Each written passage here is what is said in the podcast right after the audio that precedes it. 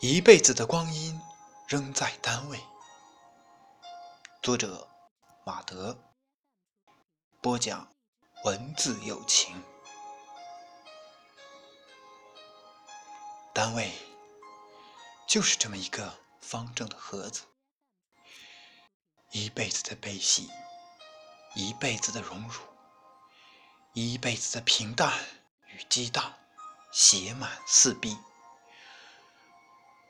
开体的付出，草书的纠结，以及宋体的庸长，没有谁是为单位而生的，但多少人却要在单位里终老。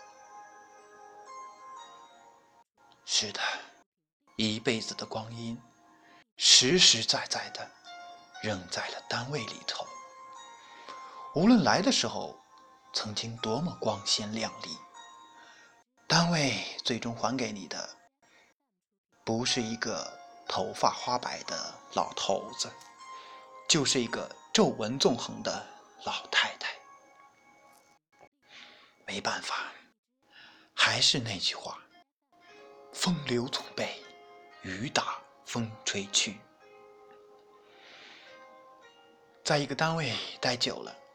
时不时会陷入到一种情绪之中，痛苦不堪。痛，是因为一眼看不到头；苦，是因为一眼又看到了头；不堪，是明知痛苦却无处可逃；看不到头，是生活除了重复就是重复。不咸不淡，毫无新鲜可言。看到了头，是一辈子的光阴就这样了，不死不活，再无改变可言。无处可逃的意思是，明明知道这个地方不是自己最好的归属，却还得死皮赖脸的待下去，把它待成。最后的归属，多少人在单位里挣扎着，他们在得与失之间进退两难，在荣与辱之间忍气吞声，在脸色与角色之间委曲求全。这样的人一般都正直善良，眼里。容不下沙子，看不惯小人，见不得卑鄙之事，却也容易瞻前顾后，畏首畏尾。最后，卑鄙是卑鄙者的通行证，挣扎成了挣扎者的墓志铭。挣扎成全了另一种意义上的苟且。本欲主动出击，利弊权衡过后退让了；想要据理力争，忖度形势过后放手了。然而心中有分明不甘，于是，一次次关涉单位的斗争，沉到心里，成了一场场自我折磨。多少挣扎！最后都演变成了自我折磨，骂一阵，笑一阵，爆发一阵，冷静一阵，怨愤一阵，宽慰一阵，一阵在胸膛，一阵在九霄，一阵英雄气长，一阵英雄气短，但长阵。更短阵，无处觅归程。这样的挣扎，是对一个人尊严和信念的巨大摧残。单位是一棵枝柯纵横的大树，每个人都是为利益而飞进飞出的雀子。最肥美的单位是有水族，最舒心的单位是人事简单。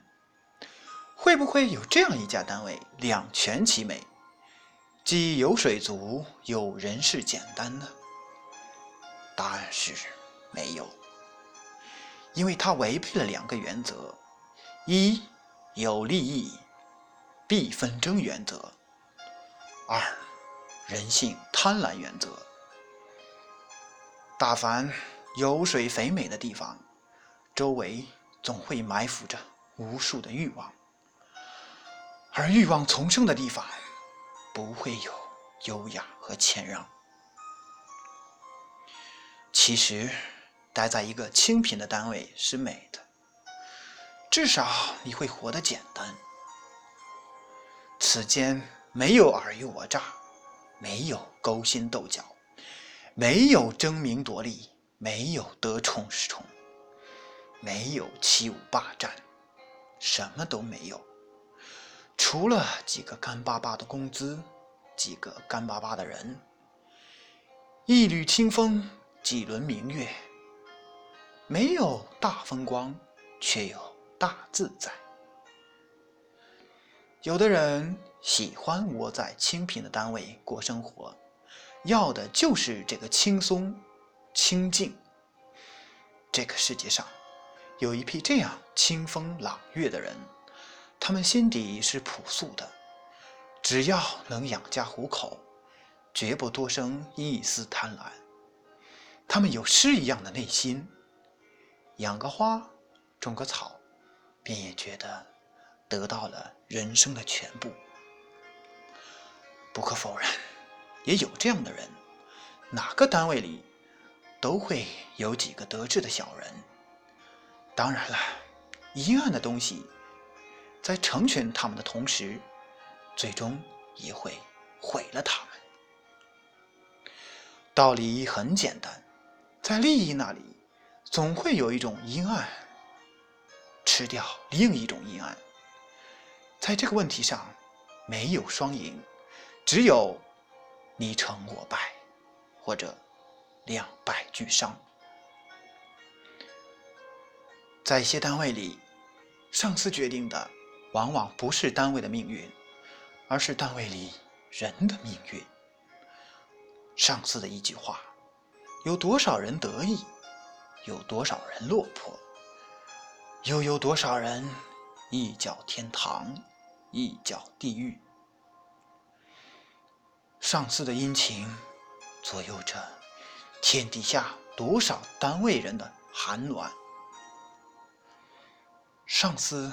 并不强大，是上司的权力强大。一个上司走了，还会有另一个人带着权力来管你，所以你永远赢不了上司。要想在一个单位顺利的待下去，你要做的只能是战胜自己，要么强大到你不可或缺，要么弱小到凡事都要逆来顺受。当然了，这是一种最悲怆的战胜。人世间，多少人以这种泣血的方式，换取着单位里的一点点日月天光。最倒霉的命运，大概是有一个与你势不两立的领导，他管着你，你一辈子待在这里，他也一辈子待在这里。永远没有离开的迹象，于是，生活就真的成了一场看不见尽头的挣扎和煎熬。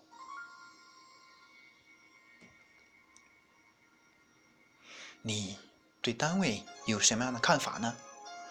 欢迎在微信顶部搜索“文字友情”，找到“文字友情”微信平台，在我们的底部留言。感谢您的收听。